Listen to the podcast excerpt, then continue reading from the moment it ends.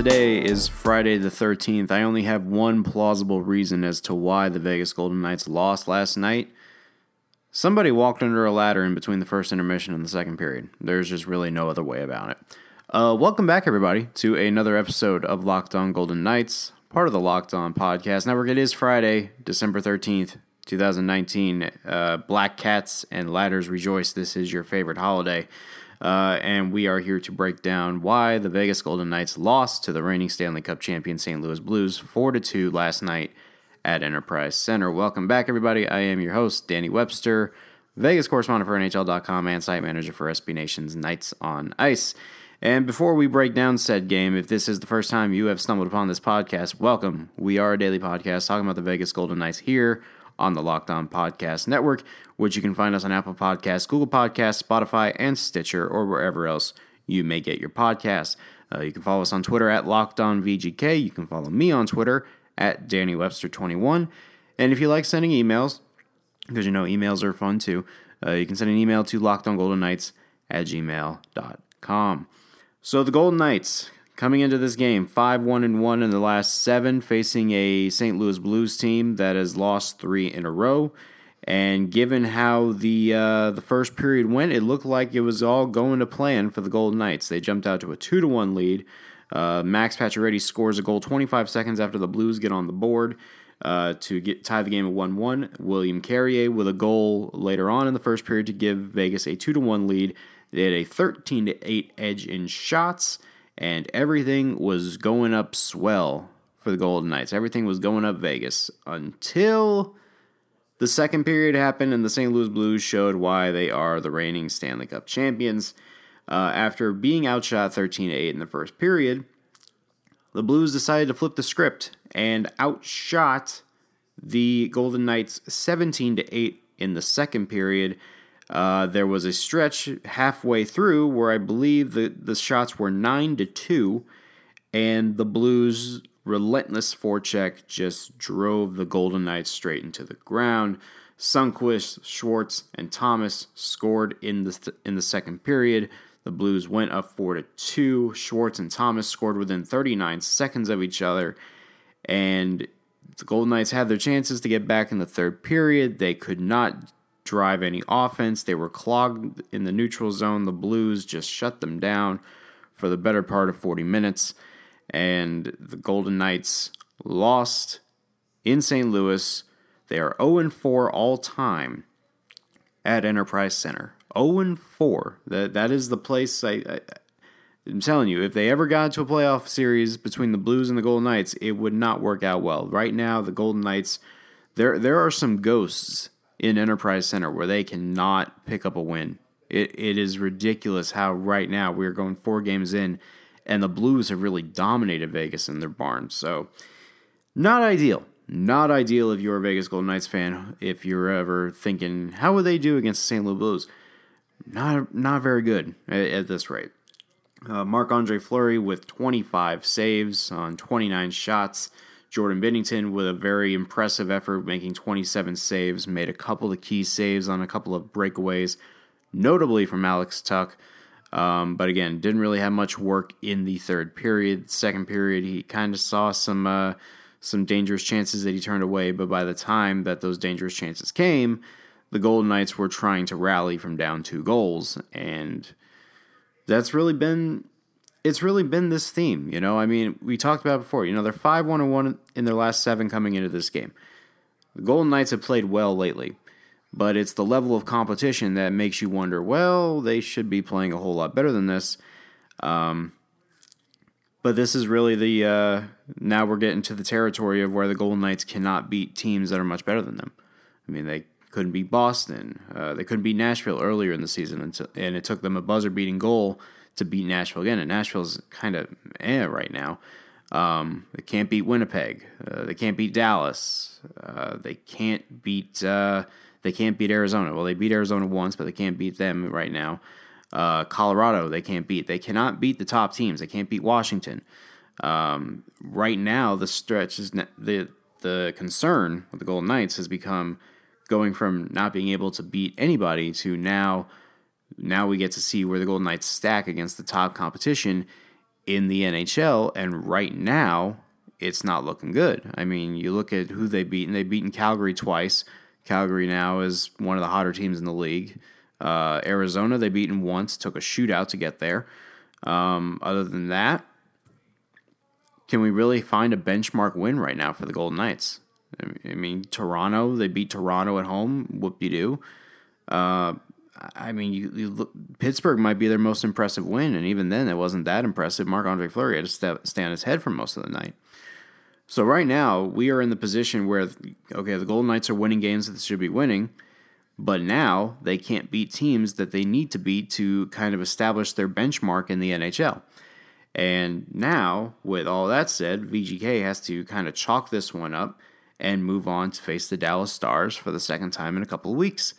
And we're going to see how the Stars are really affected um, with new coaching, with Jim Montgomery being fired earlier in the week.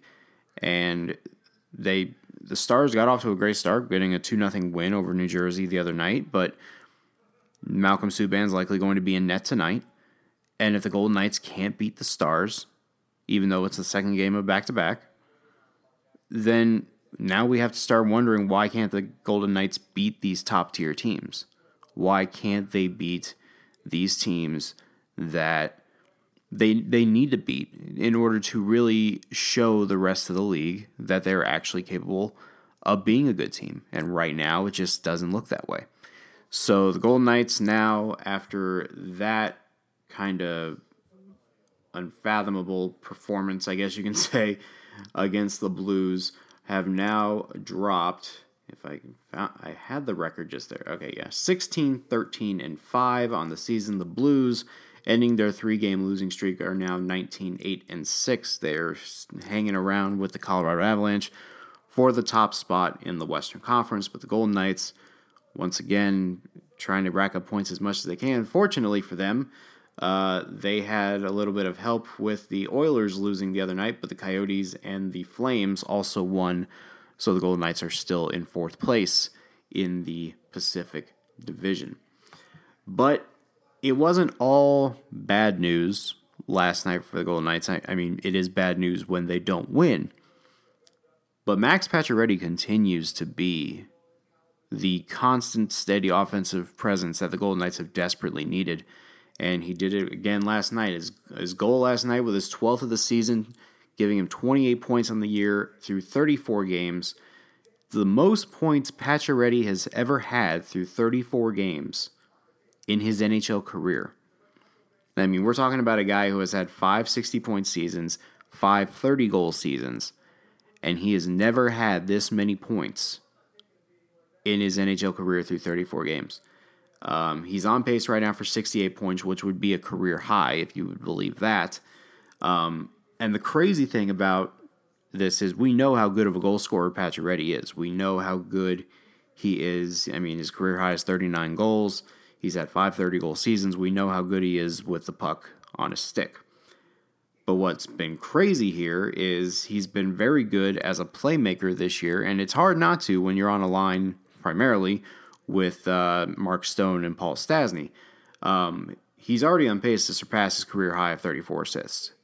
Um, he's he could realistically hit 70 points this year, which would be realistically an amazing feat given how much uh, Pacioretty struggled to stay healthy last year. 66 games last year. I think it was only like, uh, was it, 40 or 50 the year before and he's had 39 goals in his past two years combined. We're, we're starting to see when Pacioretty is healthy, he is deadly. I know that's kind of a Freudian slip, but when he's healthy, he is one of the best playmakers, one of the best goal scorers in the game. And we're seeing it at a constant rate this year. The fact that he's healthy, uh, he hasn't been de- dealing with the nagging injuries, and realistically, he's kind of built off this performance from how he did in the playoffs. You remember in the playoffs, he was absolutely ridiculously good against the Sharks. And the only concern that you had, if you were someone who was critical of Pacioretty not or critical of Pacioretty missing a lot of time last year, was could he translate that to this season? And so far, through 34 games, He absolutely has, and he has definitely lived up to that contract, that four year, $28 million contract he signed uh, when he got traded to Vegas. So I, I, get the whole, there was a lot of criticism last year for Pacioretty, um, whether he could live up to that contract or whether that was going to be an albatross that was going to be hanging over the neck of the Golden Knights going forward. I mean, don't forget, there were even rumblings over the summer that the Golden Knights were going to trade Pacioretty. Now, I now what I was told after everything after all that, those rumors were completely shot down. They were completely false. Um, there was even talk about the Golden Knights trying to move him to Arizona, which one would not have been smart. Two, um, there would be no reason why to give up on Pacioretty after one year. And I, I get that there were a lot of people frustrated, a lot of people wondering when he would get back in the lineup, how serious his injuries really were. I get all that, but you're seeing the Montreal version of Max Pacioretty on this team, and it's been a huge credit to the training staff. It's been a huge credit to the coaching. It's been a huge credit to just everybody who's been able to keep him healthy and been able to keep him on this pace that that could set him up for a career year. This could be one of his best years of his career should this keep up. And again, he's on pace for 68 points. He's already 40 points away for that, and he's got what 48 more games to go uh, to reach that point. I mean, we're talking about someone who has been a who has received Selke votes before. He's received All Star votes. He's been really one of the more consummate professionals in this game, and he's been a powerful locker room presence and he's been a guy who's been a steady offensive presence that this team has needed. I mean, obviously you have you have guys like Mark Stone, you have guys like William Karlsson, you guys have Riley, like Reilly Smith who have been contributing at very effective rates. But really, there hasn't been a guy that's kind of stood out this year that has taken the taken the bull by the horns. And right now, Pacioretty has been that guy. And I don't I, obviously, you don't know if that's going to carry over for the entire season. You don't know if that'll carry over for when the Golden Knights really need it. I mean, that their top six can only go as far as they can, and right now, obviously, they're going to need help on the back end. They're going to need help in the third line. Obviously, they're banged up on the third line right now, but the fact that Pacioretty has been able to do what he's been able to do, I think, has been really one of the under undertold stories of the season, not even just in the Golden Knights realm, but in the league in general. Um, you know, the fact that he's what 30, 31 years old and he's really on pace to have a career year. I think right now the Golden Knights are getting the best version of Pacioretty, uh, probably the best version they've ever had of Pacioretty, and he continues to be just an all-around top tier player for this team. And if they and if they can keep this up, if he can keep this up, if the Golden Knights can get back to the playoffs, which again I'm very sure they will, this is the kind of Pacioretty you want in the playoffs, and it's not even a question. Um, just the way that he has been playing a 200 foot game, the way that his shot has been, his shot is deadlier than ever, um, and the fact that he's a primary playmaker right now, uh, that bodes very well for the Golden Knights. And if you can get if you can get that guy going up until the playoffs, that's a huge game changer. I feel so. Big year going for Pacioretty again. Obviously, you want to get the win last night, but the fact that he's got a goal and he keeps putting up points, you'll take it any way you can get, especially if he lives up to that contract. So far, so good. I think in the in the world of Max Pacioretty and the Golden Knights. So let's look around the league, shall we? Uh, there were a lot of games last night. Let, let me count. One, two, three, four, five, six, seven, eight, nine, ten, eleven, twelve games on the docket last night. And the San Jose Sharks, can we all just raise a glass and God bless the Sharks? I, I here's the thing. I, I I do a Golden Knights podcast, right? But I'm not really a fan. I can't be a fan, right? So I don't necessarily hate the Sharks, right? So you have to so in my position, you have to feel a little bit sorry for them, right? The Sharks had a 3-2 lead in the third period. I swear to God they had a 3-2 lead because I saw Brendan Dillon's goal on Twitter and I was like, "Holy cow, okay, they're going to beat the Rangers." And then I was watching the rest of the uh, Blazers Nuggets game last night, and then I looked at my phone, and all of a sudden I see it's five to three Rangers. what in the world happened? All I know is Mika Zibanejad scored twice, I think in a span of like four or five minutes. Uh, Artemi Panarin had a hat trick, and just before you knew it, uh, the Rangers won six to three in Bob Boughner's coaching debut with the Sharks. Um, six straight losses for San Jose. Woof. It is going from bad to worse right now for the Sharks. It, man, is bad. It is bad. Uh, the Sabres won again, third win in a row for the Sabres, four to three over the Nashville Predators. I believe this was a back to back for the Sabres. Uh, Jack Eichel extended his point streak to 15 games. If the if the Sabres keep this up, you have to put Jack Eichel in the Hart conversation. He has been unbelievable, and I know I commented yesterday about this being a uh, this being a this could be like an Anthony Davis type situation where he wants out of New Orleans.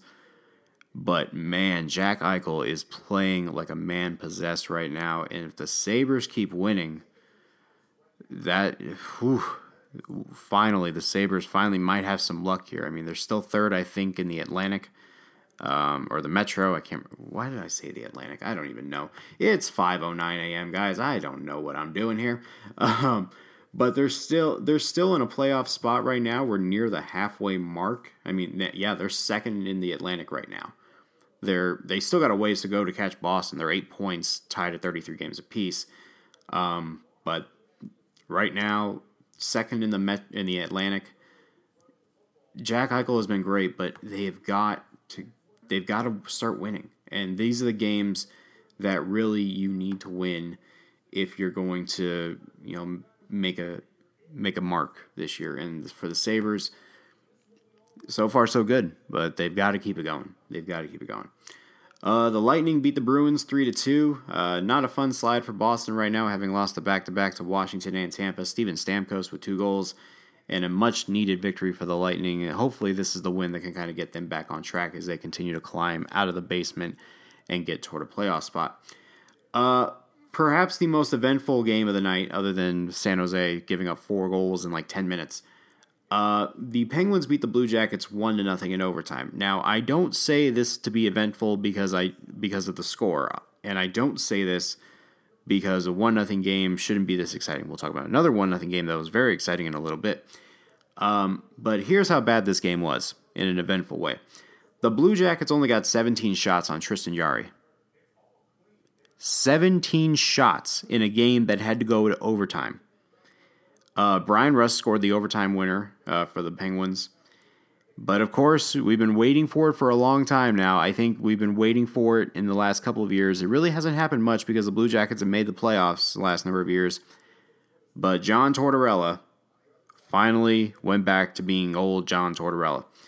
Uh, and I quote I don't have any words to describe it.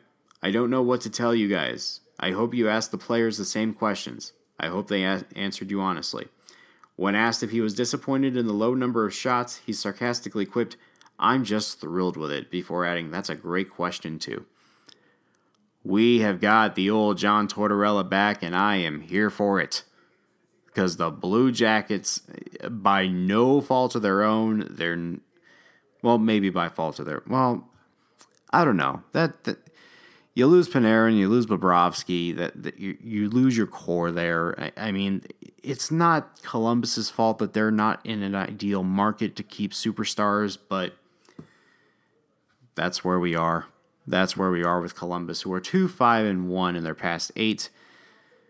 Oh boy, John Tortorella. If this is if this is the time that we've gotten peak John Tortorella, here we go, and I think we're all ready for it. Uh, the Red Wings won for the first time in 30 years, a 5 2 win over Winnipeg. I believe Winnipeg was on a back to back, so I, I, you can chalk that up to the Red Wings just needing a win and took advantage of a very tired team. So there you go. Uh, the Minnesota Wild keep winning. I, am running out of words um, to talk about the Minnesota Wild, who at this current juncture, at 35 points, are only two back of the Golden Knights for the second wild card in the Western Conference, and Minnesota has two games in hand. Uh, the the Wild are playing very good right now, and they are eight one and three at home after a six five victory over Edmonton. Um, just when it looked like we were writing the Wild off, they keep winning, and the Wild will be in Las Vegas on Tuesday. Wild have been a, a team that Vegas has struggled against ever since its inception. That is going to be a game that is going to be, whew, man, I, would not be shocked if Minnesota went into Vegas and won that game. I really wouldn't, just because Vegas has never been good against Minnesota. They've only got one win against them in, the, in their lifetime. Minnesota has beaten Vegas in Vegas each time. I don't know.